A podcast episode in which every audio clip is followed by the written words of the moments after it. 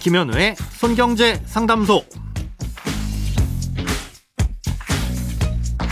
새는 돈 맞고 숨은 돈 찾아드립니다. 손경제 상담소 김현우입니다.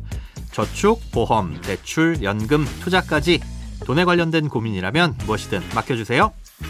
오직 당신만을 위한 맞춤 상담. 먼저 오늘 사연 만나봅니다.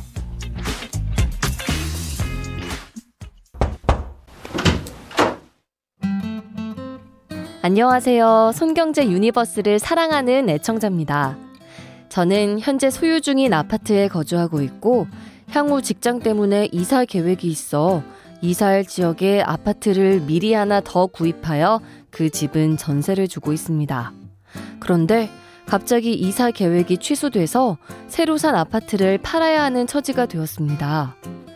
일시적 1세대 2주택인 경우 3년 안에 주택을 처분하면 세금을 면제해 준다고 들었는데 저희처럼 이렇게 최초 구입이 아닌 아파트를 3년 안에 팔아도 일시적 1세대 2주택 상황에 해당되는 건지 궁금합니다. 만약 그렇지 않다면 저희가 내야 하는 세금은 어떻게 계산하는지도 알려주시면 감사하겠습니다. 안타깝게도 사연자님의 경우엔 이 비과세를 해주는 일시적 1세대 2주택 상황에는 해당이 되질 않습니다. 아, 일시적 1세대 2주택 비과세 혜택이 뭔지, 어, 왜 적용이 안 되는지부터 설명드리자면요. 1주택만 아, 갖고 있는 경우엔 몇 가지 요건을 충족하면 그 집을 팔았을 때 발생하는 차익에 대해서 세금을 면제해 줍니다. 그 요건을 보면 아, 일단 취득 후 2년 이상은 보유해야 하고요. 만약 취득할 때 조정 대상 지역에 있는 집이었다면 전체 보유 기간 중 거주 기간도 2년 이상이어야 합니다. 또 완전히 비과세를 적용받으려면 이 집을 팔 때의 거래 가격이 12억 원 이하여야 하고요.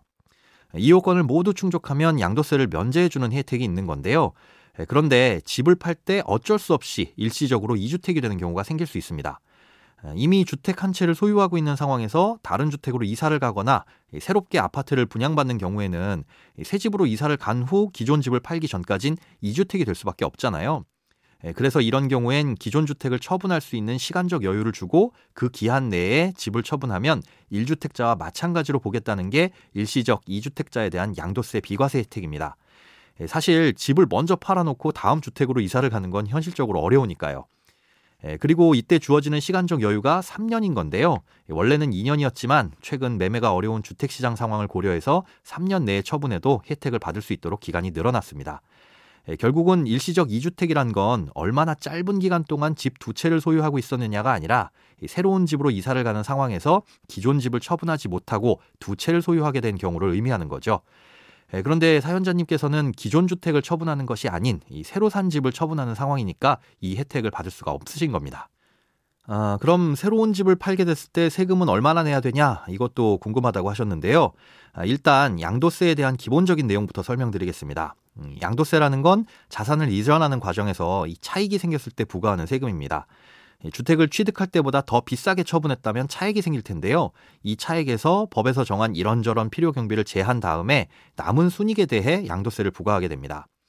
기본 세율은 6%에서 45%로 종합소득세와 마찬가지로 액수가 커질수록 세율도 올라가는 누진 구조입니다. 이렇게만 보면 단순한데 문제는 이 주택 소재지가 어디냐에 따라 세율이 더 중과되기도 한다는 점입니다. 예, 현재는 이 같은 양도세 중과 조치가 내년 5월 9일까지 유예 중이라 기본 세율로 적용되는 중인데요. 앞으로 또 어떻게 바뀔지는 최소한 올 7월 세제 개편안이 나와 봐야 알 수 있습니다. 예, 아무튼 이렇기 때문에 사연자님이 얼마의 세금을 내야 할지는 주택을 처분하실 때 얼마의 차익이 발생하는지를 따져보셔야 하는데요. 예, 차익이 있다고 하더라도 취득세와 각종 수수료 그리고 뭐 배관공사나 보일러 교체 등과 같이 주택의 상태를 유지하기 위해 지출한 비용들은 필요 경비로 인정받을 수 있다는 점은 참고하시면 되겠습니다. 크고 작은 돈 걱정 혼자 끙끙 앓지 마시고 imbc.com 손경제상담소 홈페이지에 사연 남겨주세요. 검색창에 손경제상담소를 검색하시면 쉽게 들어오실 수 있습니다. 여러분의 통장이 활짝 오는 그날까지 1대1 맞춤 상담은 계속됩니다. 돈 모으는 습관 손경제 상담소 내일도 새는 돈 맞고 숨은 돈 찾아드릴게요.